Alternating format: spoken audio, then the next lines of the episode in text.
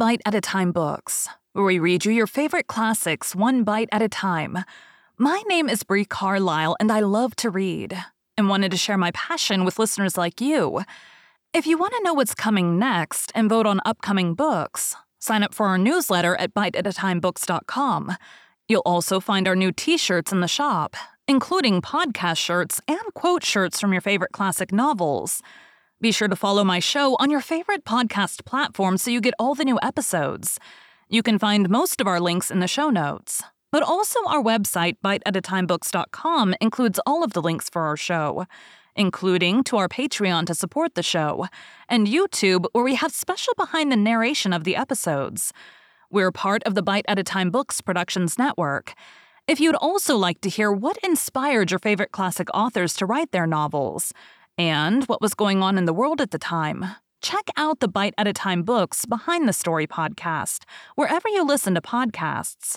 Please note, while we try to keep the text as close to the original as possible, some words have been changed to honor the marginalized communities who've identified the words as harmful, and to stay in alignment with Bite at a Time Books' brand values. Today we'll be continuing Little Women by Louisa May Alcott. 31. Our Foreign Correspondent. London. Dearest people, here I really sit at a front window of the Bath Hotel Piccadilly.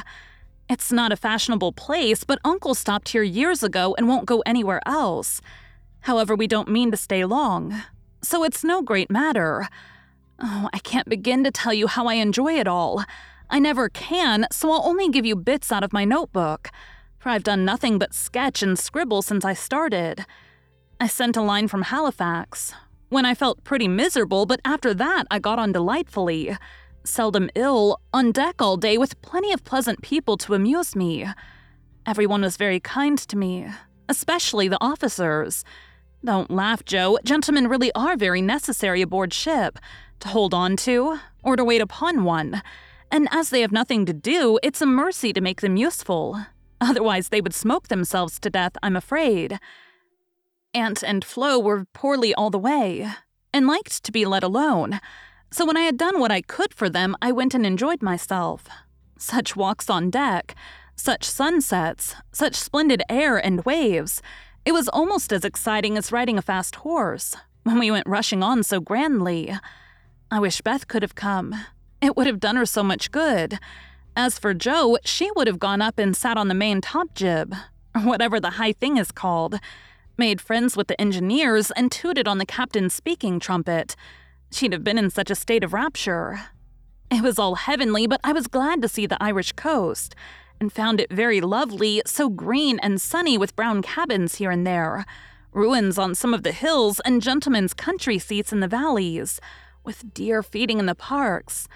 It was early in the morning, but I didn't regret getting up to see it, for the bay was full of little boats, the shore so picturesque, and a rosy sky overhead. I never shall forget it. At Queenstown, one of my new acquaintances left us, Mr. Lennox. And when I said something about the lakes of Killarney, he sighed and sung with a look at me. Oh, have you e'er heard of Kate Kearney? She lives on the banks of Killarney. From the glance of her eye, shun danger and fly, for fatal's the glance of Kate Kearney. Wasn't that nonsensical? We only stopped at Liverpool a few hours. It's a dirty, noisy place, and I was glad to leave it. Uncle rushed out and bought a pair of dogskin gloves, some ugly thick shoes, and an umbrella, and got shaved a la mutton chop the first thing. Then he flattered himself that he looked like a true Briton. But the first time he had the mud cleaned off his shoes, the little bootblack knew that an American stood in them and said with a grin, There you are, sir. I'll give him the latest Yankee shine. It amused Uncle immensely. Oh, I must tell you what that absurd Lennox did. He got his friend Ward, who came on with us, to order a bouquet for me, and the first thing I saw in my room was a lovely one with Robert Lennox's compliments on the card. Wasn't that fun, girls? I like traveling. I never shall get to London if I don't hurry. The trip was like riding through a long picture gallery, full of lovely landscapes. The farmhouses were my delight, with thatched roofs, ivy up to the eaves, latticed windows, and stout women with rosy children at the doors. The very cattle looked more tranquil than ours, as they stood knee deep in clover, and the hens had a contented cluck as if they never got nervous, like Yankee biddies. Such perfect color I never saw. The grass so green, sky so blue, grain so yellow, wood so dark. I was in a rapture all the way. So was Flo, and we kept bouncing from one side to the other, trying to see everything while we were whisking along at the rate of 60 miles an hour. Aunt was tired and went to sleep, but Uncle read his guidebook and wouldn't be astonished at anything. This is the way we went on Amy flying up. Oh, that must be Kenilworth, that gray place among the trees. Flo darting to my window. How sweet. We must go there sometime, won't we, Papa? Uncle calmly admiring his boots. No, my dear, not unless you want beer. That's a brewery. A pause, then Flo cried out, Bless me, there's a gallows and a man going up. Where, where, shrieks Amy, staring out at two tall posts with a crossbeam and some dangling chains. A colliery, remarks Uncle with a twinkle of the eye. Here's a lovely flock of lambs all lying down, says Amy. See, Papa, aren't they pretty? added Flo sentimentally. Geese, young ladies, returns Uncle in a tone that keeps us quiet till Flo settles down to enjoy the flirtations of Capt Cavendish and I have the scenery all to myself. Of course, it rained when we got to London, and there was nothing to be seen but fog and umbrellas. We rested, unpacked, and shopped a little between the showers. Aunt Mary got me some new things, for I came off in such a hurry I wasn't half ready. A white hat and blue feather, a muslin dress to match, and the loveliest mantle you ever saw. Shopping in Regent Street is perfectly splendid. Things seem so cheap, Nice ribbons, only sixpence a yard. I laid in a stock, but shall get my gloves in Paris. Doesn't that sound sort of elegant and rich? Flo and I, for the fun of it, ordered a hansom cab, while Aunt and Uncle were out and went for a drive. Though we learned afterward that it wasn't the thing for young ladies to ride in them alone. It was so droll. For when we were shut in by the wooden apron, the man drove so fast that Flo was frightened and told me to stop him. But he was up outside behind somewhere and I couldn't get at him. He didn't hear me call, nor see me flap my parasol in front. And there we were, quite helpless, rattling away and whirling around corners at a breakneck pace. At last, in my despair, I saw a little door in the roof, and on poking it open, a red eye appeared and a beery voice said, Now then, Mum. I gave my order as soberly as I could, and slamming down the door with an aye aye, Mum, the man made his horse walk as if going to a funeral. I poked again and said, a little faster, then off he went, helter skelter as before, and we resigned ourselves to our fate. Today was fair, and we went to Hyde Park, close by, for we are more aristocratic than we look. The Duke of Devonshire lives near. I often see his footmen lounging at the back gate, and the Duke of Wellington's house is not far off. Such sights as I saw, my dear, it was as good as punch for there were fat dowagers rolling about in their red and yellow coaches, with gorgeous Jameses and silk stockings and velvet coats up behind, and powdered coachmen in front, smart maids with the rosiest children I ever saw, handsome girls looking half asleep, dandies in queer English hats and lavender kids, lounging about, and tall soldiers in short red jackets and muffin caps stuck on one side, looking so funny I longed to sketch them. Rotten Row means Route de Roi, or the King's Way, but now it's more like a riding school than anything else. The horses are splendid, and the men, especially the grooms, ride well. But the women are stiff and bounce, which isn't according to our rules. I longed to show them a tearing American gallop, for they trotted solemnly up and down in their scant habits and high hats, looking like the women in a toy Noah's Ark. Everyone rides old men, stout ladies, little children, and the young folks do a deal of flirting here. I saw a pair exchange rosebuds, for it's the thing to wear one in the buttonhole, and I thought it rather a nice little idea. In the PM to Westminster Abbey, but don't expect me to describe it, that's impossible, so I'll only say it was sublime. This evening we are going to see Fechter, which will be an appropriate end to the happiest day of my life. Midnight. It's very late, but I can't let my letter go in the morning without telling you what happened last evening. Who do you think came in as we were at tea? Laurie's English friends, Fred and Frank Vaughn. I was so surprised, for I shouldn't have known them but for the cards. Both are tall fellows with whiskers. Fred, handsome in the English style, and Frank much better, for he only limps slightly and uses no crutches. They had heard from Laurie where we were to be, and came to ask us to their house. But Uncle won't go, so we shall return the call and see them as we can. They went to the theater with us, and we did have such a good time, for Frank devoted himself to Flo, and Fred and I talked over past, present, and future fun as if we'd known each other all our days. Tell Beth Frank asked for her, and was sorry to hear of her ill health. Fred laughed when I spoke of Jo and sent his respectful compliments to the big hat. Neither of them had forgotten Camp Laurence or the fun we had there. What ages ago it seems, doesn't it? Aunt is tapping on the wall for the third time, so I must stop.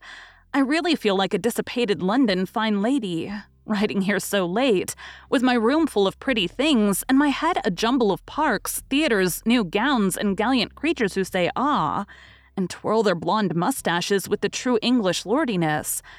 I long to see you all, and in spite of my nonsense, am as ever your loving Amy. Paris. Dear girls, in my last, I told you about our London visit. How kind the Vaughns were, and what pleasant parties they made for us.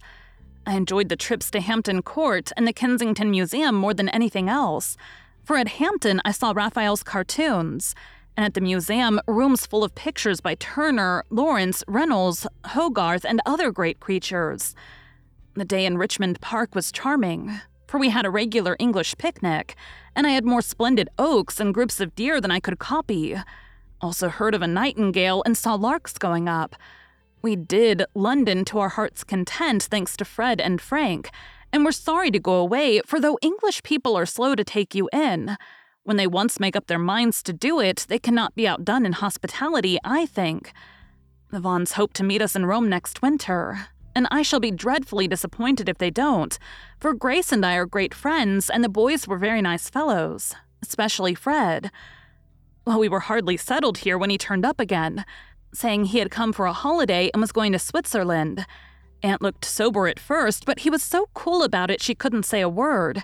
And now we get on nicely and are very glad he came, for he speaks French like a native, and I don't know what we should do without him. Uncle doesn't know 10 words and insists on talking English very loud as if that would make people understand him. Aunt's pronunciation is old fashioned, and Flo and I, though we flattered ourselves that we knew a good deal, find we don't, and are grateful to have Fred do the parlez-vouing, as Uncle calls it. Such delightful times as we are having, sightseeing from morning till night, stopping for nice lunches in the gay cafes, and meeting with all sorts of droll adventures. Rainy days I spend in the Louvre, reveling in pictures. Jo would turn up her naughty nose at some of the finest because she has no soul for art. But I have, and I'm cultivating eye and taste as fast as I can.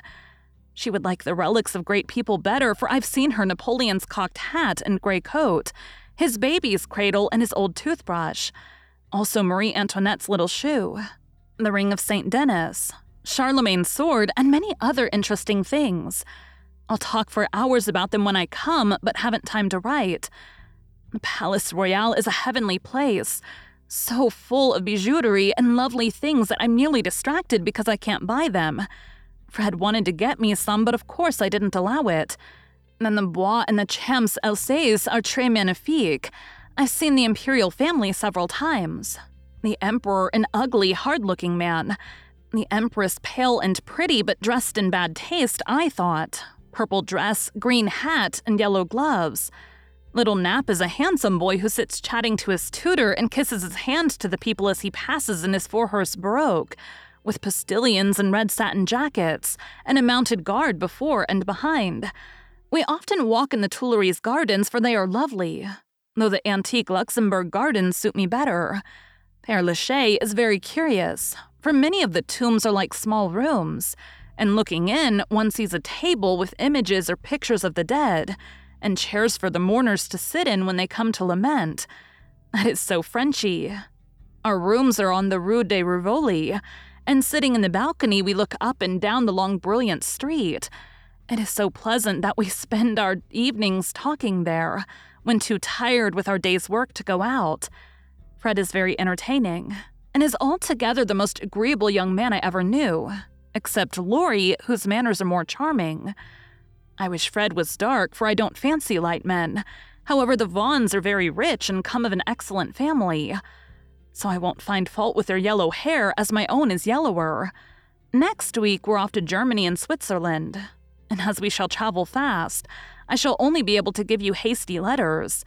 I keep my diary and try to remember correctly and describe clearly all that I see and admire as father advised. It is good practice for me. And with my sketchbook will give you a better idea of my tour than these scribbles. Adieu. I embrace you tenderly. Your Amy. Heidelberg.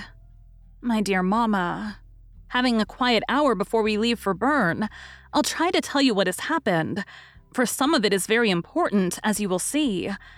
The sail up the Rhine was perfect, and I just sat and enjoyed it with all my might. Get father's old guidebooks and read about it. I haven't words beautiful enough to describe it. At Koblenz, we had a lovely time, for some students from Bonn, with whom Fred got acquainted on the boat, gave us a serenade. It was a moonlight night, and at about one o'clock, Flo and I were waked by the most delicious music under our windows. We flew up and hid behind the curtains, but sly peeps showed us Fred and the students singing away down below. It was the most romantic thing I ever saw. The river, the bridge of boats, the great fortress opposite, moonlight everywhere, and music fit to melt a heart of stone.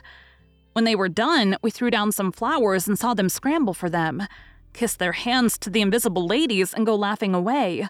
To smoke and drink beer, I suppose. Next morning, Fred showed me one of the crumpled flowers in his vest pocket and looked very sentimental. I laughed at him and said I didn't throw it, but Flo, which seemed to disgust him, he tossed it out of the window and turned sensible again. I'm afraid I'm going to have trouble with that boy. It begins to look like it. The baths at Nassau are very gay. And so is Baden Baden, where Fred lost some money and I scolded him. He needs someone to look after him when Frank is not with him. Kate said once she hoped he'd marry soon, and I quite agree with her that it would be well for him. Frankfurt was delightful. I saw Goethe's house, Schiller's statue, and Dannecker's famous Ariadne. It was very lovely, but I should have enjoyed it more if I had known the story better. I didn't like to ask as everyone knew it or pretended they did. I wish Jo would tell me all about it. I ought to have read more, for I find I don't know anything and it mortifies me. Now comes the serious part, for it happened here and Fred is just gone. He has been so kind and jolly that we all got quite fond of him. I never thought of anything but a traveling friendship till the serenade night. Since then, I've begun to feel that the moonlight walks, balcony talks, and daily adventures were something more to him than fun. I haven't flirted, Mother, truly, but remembered what you said to me, and have done my very best. I can't help it if people like me. I don't try to make them, and it worries me if I don't care for them. Though Jo says I haven't got any heart. Now, I know Mother will shake her head, and the girls say, oh, the mercenary little wretch. But I've made up my mind, and if Fred asks me, I shall accept him. Though I'm not madly in love. I like him, and we get on comfortably together. He is handsome, young, clever enough, and very rich. Ever so much richer than the Laurences. I don't think his family would object, and I should be very happy, for they are all kind, well bred, generous people, and they like me. Fred, as the eldest twin, will have the estate, I suppose, and such a splendid one as it is a city house in a fashionable street. Not so showy as our big houses, but twice as comfortable, and full of solid luxury such as English people believe in. I like it for it's genuine. I've seen the plate, the family jewels, the old servants, and pictures of the country place, with its park, great house, lovely grounds, and fine horses. Oh, it would be all I should ask. And I'd rather have it than any title such as girls snap up so readily and find nothing behind.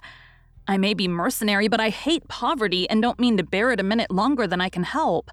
One of us must marry well. Meg didn't. Jo won't. Beth can't yet, so I shall, and make everything cozy all round. I wouldn't marry a man I hated or despised. You may be sure of that. And though Fred is not my model hero, he does very well. And in time, I should get fond enough of him if he was very fond of me and let me do just as I liked. So I've been turning the matter over in my mind the last week, for it was impossible to help seeing that Fred liked me. He said nothing, but little things showed it. He never goes with Flo. Always gets on my side of the carriage, table, or promenade looks sentimental when we are alone, and frowns at anyone else who ventures to speak to me.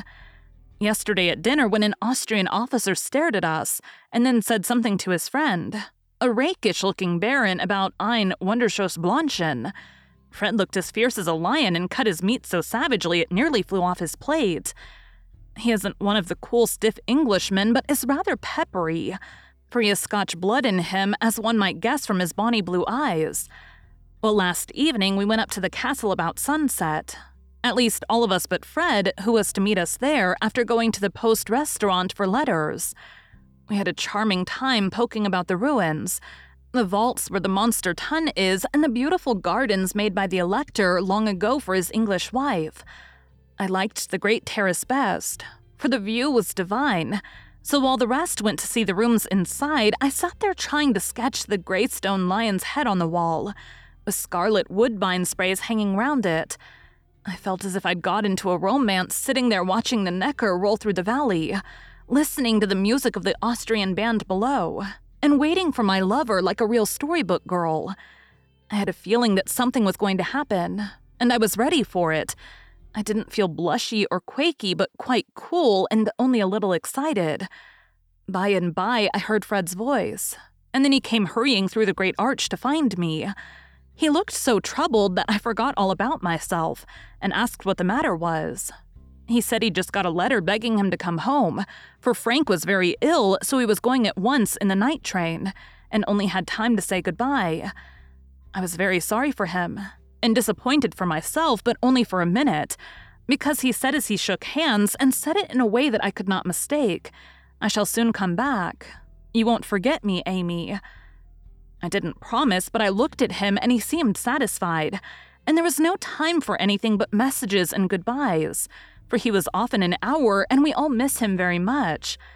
I know he wanted to speak, but I think from something he once hinted that he had promised his father not to do anything of the sort yet a while, for he is a rash boy, and the old gentleman dreads a foreign daughter in law. We shall soon meet in Rome, and then if I don't change my mind, I'll say yes, thank you when he says, Will you please? Of course, this is all very private, but I wish you to know what was going on. Don't be anxious about me. Remember, I am your prudent Amy, and be sure I will do nothing rashly. Send me as much advice as you like, I'll use it if I can. I wish I could see you for a good talk, Marmee. Love and trust me. Ever, your Amy.